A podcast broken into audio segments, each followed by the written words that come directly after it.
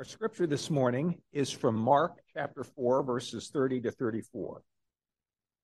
Again, he said, What shall we say the kingdom of God is like? Or what parable shall we use to describe it? It is like a mustard seed, which is the smallest of all seeds on earth. Yet when planted, it grows and becomes the largest of all garden plants, with such big branches that the birds can perch in its shade. With many similar parables, Jesus spoke the word to them, as much as they could understand. He did not say anything to them without using a parable, but when he was alone with his own disciples, he explained everything. Once upon a time, there was a prince who wanted to marry a real princess. There were plenty of ladies who called themselves princesses, but as far as he traveled, he could not seem to find any real ones. So he'd come home sad, for he very much wanted to marry a real princess. One evening there was a terrible storm. There was thunder and lightning and rain pouring down in great torrents, and all of a sudden there was a knock at the door. And what do you know? But a, re- a princess was standing right there in front of them. She looked quite bedraggled from the storm, soaked from head to toe. Yet she claimed that she was a real princess. Well, we'll soon find that out, thought the queen. But she said nothing, went into the bedroom, took all the bedding off the bedstead, and laid a tiny mustard seed on the bottom. Then she took 20 mattresses and laid them on the seed, and 20 or down beds on top of the mattresses. And on this the princess had to lie all night. In the morning she was asked how she slept. Oh, very badly, she said. I've scarcely closed my eyes all night. Heaven only knows what was in the bed, but I was lying on something so hard that I'm black and blue all over my body. It's horrible. And now they knew that she was a real princess because she had felt the mustard, tiny mustard seed right through the 20 mattresses and the 20 eider down beds. So you might likely recognize the story as The Princess and the, and the Pea, a folk tale uh, by Hans Christian Andersen. I changed the pea to a mustard seed because we're reading a parable about a mustard seed today, and I'm the pastor, and I can do that. Uh, but what does this have to do with Jesus' parable about the mustard seed? I'm, I'm getting there. Uh, in its original publication, this story was apparently not well received. Critics were not fond of its informal and chatty style and claimed that it lacked any clear morals to it. Most good fairy tales have a very clear lesson to them to take away from moral li- living. Andersen's tale, instead, it pokes fun at the elite. It subverts expectations. It conveys a different kind of moral by exposing the ridiculousness of royal sensibilities. Now, I have no idea if he did this on purpose, but Anderson is in many ways taking some cues from Jesus' teaching. As we'll find in our text today, Jesus often taught in parables which shared stories and illustrations that subverted assumptions, that subverted the expectations even about what the kingdom of God was supposed to look like. And we're in a series on the Gospel of Mark. And uh, we're in chapter four today. Thus far, we've seen Jesus burst onto the scene, healing many people, casting out demons. Uh, John the Baptist prepared the way for him. He's been preaching in and around Galilee, calling disciples to himself. Crowds have been gathering, both in terms of people who really uh, want to hear more about who Jesus is and are, are, very interested in him, as well as opposition, people who want to hear more because they are kind of uh, curious about him in a negative way. But at one point, the crowd gets so big, he has to climb into a boat just along the water's edge so that people can hear better. And he begins telling parables. Starts talking about seeds. We uh, saw the video of the parable earlier of uh, the, the sower and the seeds. And in particular, we are talking about this parable of the mustard seed, growing larger than any garden plants, offering shade to the birds with its branches. So what does this parable tell us about the kingdom of God? Two things, I think. The first one is that the kingdom of God is rising. This lesson may be particularly important for those who weren't really sure what Jesus meant by uh, the kingdom of God has come near. This is the first thing that Mark in his gospel has Jesus recorded as saying that uh, he has come and, and read the actual text here. telling you, right? We just talked about that this morning uh, in our uh, study on the atonement, why Jesus came. And in chapter 1, verse 15, uh, Uh, he says, The time has come, the kingdom of God has come near. Repent and believe the good news. He's proclaiming that God's kingdom is come, emerging, it's being inaugurated. Now, people hear that and might say, Well, so this is what the kingdom of God is supposed to look like?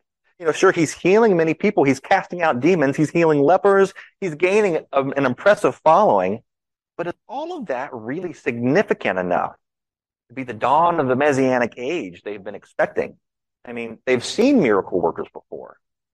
They're still in the midst of occupation uh, in, in Rome. So, what exactly is he trying to say by this? Well, Jesus points to the mustard. As a side note, mustard seeds are not the smallest seeds. There are other small seeds, but it, it, they are small, and it was common enough to use them as examples of small seeds in proverbs and sayings. But factually, they're not the smallest. And they don't actually grow into the largest of garden plants. Uh, Luke's gospel actually even exaggerates this point uh, to the point of calling it a tree. Most translations here call it a shrub or a garden plant. It's more accurate to its size, but it's pretty hyperbolic to call it the largest.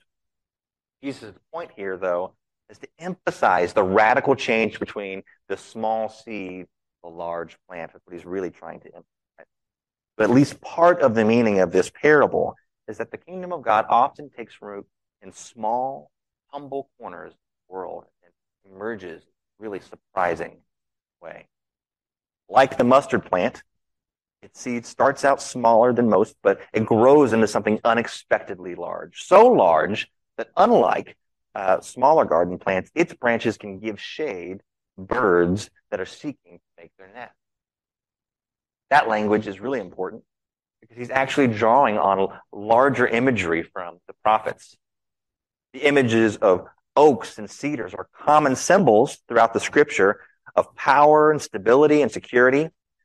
Um, and out of that strength and security, then an empire could provide shelter to vulnerable, lesser nations uh, in the shade of its branches, like birds, um, like birds finding shade um, and making their nest. So both Ezekiel and Daniel, they picture large trees that represent the growth of impressive empires like Assyria and Persia. And the birds that nest within them are explicitly interpreted as other nations who are enjoying the benefits of the larger empire, resting in the shade of their strength. In Ezekiel's vision, we see in, in chapter 31, let's start in verse 5. So it, being Assyria, towered higher than all the trees of the field towered all, than all the other trees in the field.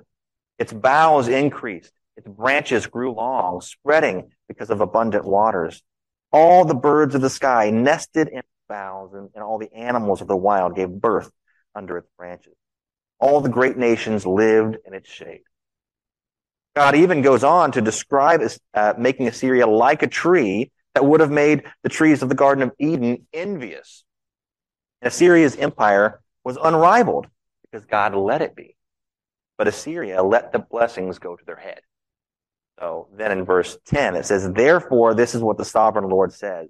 Because the great cedar towered over the thick foliage, because it was proud of its height, I gave it to the hands of the ruler of nations for him to deal with according to its wickedness.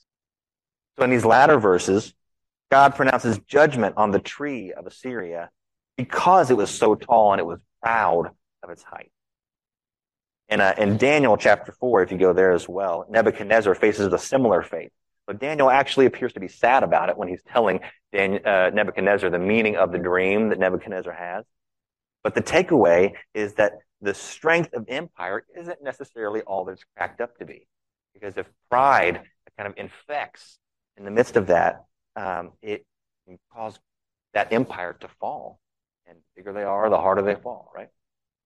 In contrast, Jesus talks about the kingdom of God not as a cedar or an oak, one of these big, strong trees. Instead, he describes the kingdom of God as a weedy mustard bush. It lacks the pride of the cedar. But what's the same between that's different? The thing that is the same is that there are still provisions for the vulnerable. The kingdom of God is a shelter strangers, for the least of you. A tree might be mighty, but it can still be felled. Weedy plants like the mustard are resilient. No matter how fervently you try to root them out, they always seem to pop right back up again. I imagine Jane in her garden trying to root, out all the weeds and everything. They keep coming back, right? There's an American poet, uh, Helen Hunt Jackson, who had this to say about the, uh, the black mustard plant, which is uh, what would have been native to, uh, to Israel and the Middle East at this time. Uh, it's non-native to us, but he says this about it. The plant is a tyrant and a nuisance, the terror of the farmer. It takes riotous possession of the whole field in a season. Once in, never out. One plant this year, a million next. Listen to this next bit though. But it is impossible to wish that the land were freed of it. Its gold is as distinct a value to the eye as the nugget gold is. This kind of resiliency and value, the same thing that we see in the kingdom of God. It's counterintuitive, but in the same way throughout church history, whenever and wherever believers are persecuted, the church always seems to flourish. That it's when believers co- cozy up to uh, too close to political power, that's when we see the church really begin. The kingdom of God at its core, it isn't about wielding strength and might. And so it's not really the message of being tall like a cedar that's important to it. It's the message birds make their nest in the branches that is really significant. The home for the broken and the weak, refuge to the lost and broken. The kingdom of God is large enough to welcome the outcast. It doesn't get caught up. Self-destructive pride. In this way, kingdom of God, like, at least I think that's what. The truth is, I don't really know. And verses 33 and 34, they go on to tell us that Jesus explained this and all his other parables to his disciples when they were alone. But for whatever reason, Mark didn't see fit to include that explanation here for this parable. So we don't get what Jesus has to say about the parable to his disciples. What, it, he, what Mark does say is that Jesus taught like this frequently. And earlier in the same chapter, we read that it was apparently confusing on purpose uh, in verse 10, when he was alone, the 12 and the others around him asked about the parables, and he told them, The secret of the kingdom of God has been given to you. But to those on the outside, everything is said in parables, so that they may be ever seeing but never perceiving, ever hearing but never understanding. Otherwise, they might turn and be forgiven. So he wants them to, to hear. Jesus spoke in parables both to teach and also to confound. These illustrations used everyday imagery to communicate these deep spiritual truths. But even while they are simple in their language, they also are not so simply understood.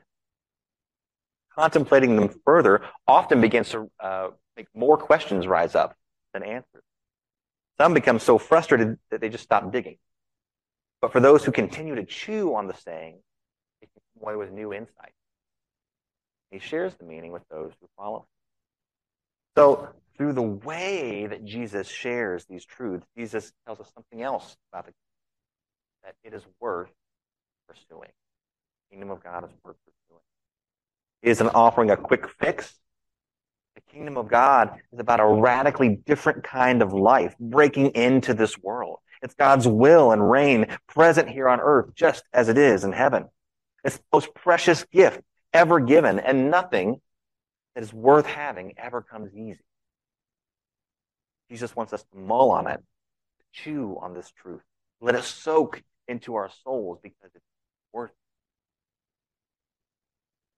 So, unlike the true princess of Hans Christian Andersen's Princess and the Pea, Jesus shows that the kind of divine royalty that is truly worthy of our admiration and our love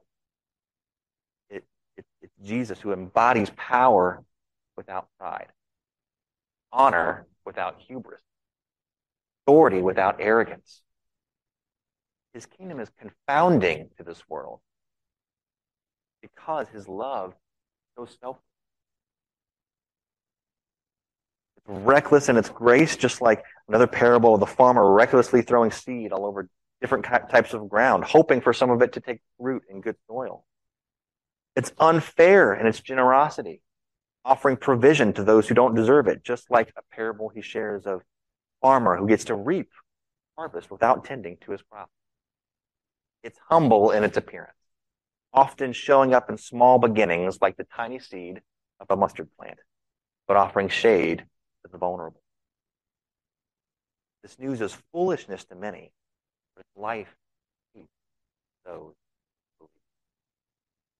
Here in a moment, as we close, we're going to sing the song Mighty to Save. And it's amazing to me that our God, who is of all things, who is the King of Kings, Lord of Lords, Creator of the universe, can speak things in, uh, into existence, the Word, the strongest of strong, doesn't feel the need to always talk about how strong he is, but instead is willing to humble himself in the smallest places, to show up in our lives, show grace, mercy, and everyone. Only true strength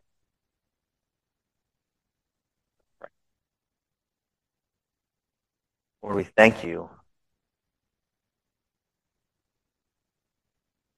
for the ways that you invite us to come and rest in shade. Thank you for the truth of your kingdom that's out in small, humble places, even in small corners of our hearts, yet grows it changes us, it changes the world. For those of us who receive, we will nourish, we will mull upon your word. That it can do things we never could have imagined. That strongholds and habits in our life have been destructive can be overcome. That the things in this world that seem so big and scary and difficult to imagine any change ever happening that you, you can bring life and peace. And so, Lord, we pray for faith. May we believe and help us.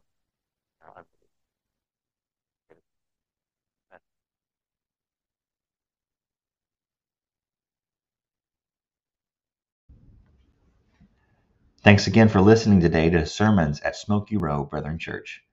If you enjoyed this message, would you consider leaving a rating or review or share a link to it on your social media page? All of those things can help to spread the reach of this podcast and make this resource accessible to more people for their spiritual growth. Or if you believe in the mission and the work of our congregation and want to support what we are doing, you can give online at smokyrow.org/give. Link available in the show notes. All of our ministry work is funded by the generosity of people like you. Until the next time, may the peace of Christ go with you wherever he may lead you, and the peace and the power of his Holy Spirit. See you soon.